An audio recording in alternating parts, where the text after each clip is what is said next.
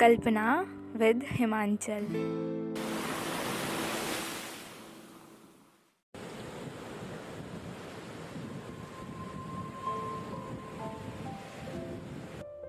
मैं हर सुबह एक भाग में हिस्सा लेता हूँ,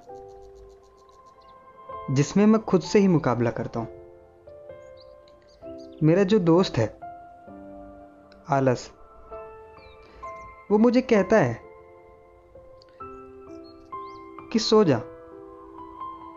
तू ठीक से सोया नहीं है। मैंने मन में कहा, कितनी फ़िक्र है इसे मेरी।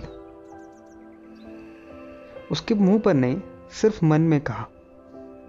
फिर मैं आलस की बात मान गया और मैं सो गया। आलस मुझे हमेशा कहता कि क्या होगा सुबह उठने से या बाहर जाने से। वो हमेशा मुझे रोकता था। मेरा कई मरतबा उससे झगड़ा भी हुआ।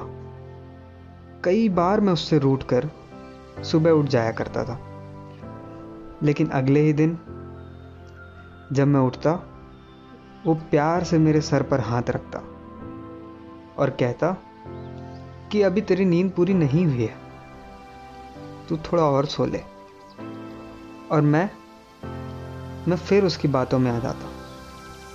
हर बार जब भी मैं उन परिंदों की बातें करता या सूर्योदय से दोस्ती करने जाता, आलस मुझे जाने ही नहीं देता।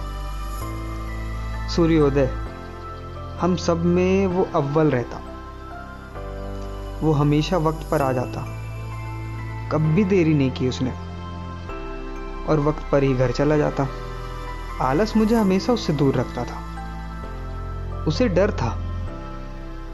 कि मैं उसका साथ छोड़ दूँगा और सूर्योदय से दोस्ती कर लूँगा। शायद वो सही सोचता था। अब मैंने सूर्योदय से दोस्ती कर ली है। हम दोनों में अब शर्त भी लगती है कि कौन पहले उठेगा। और ये हवा हवा अब मेरी महबूबा बन गई है। सुंदर है ना? कभी आना मेरे साथ। मिलवाऊँगा तुम्हें भी।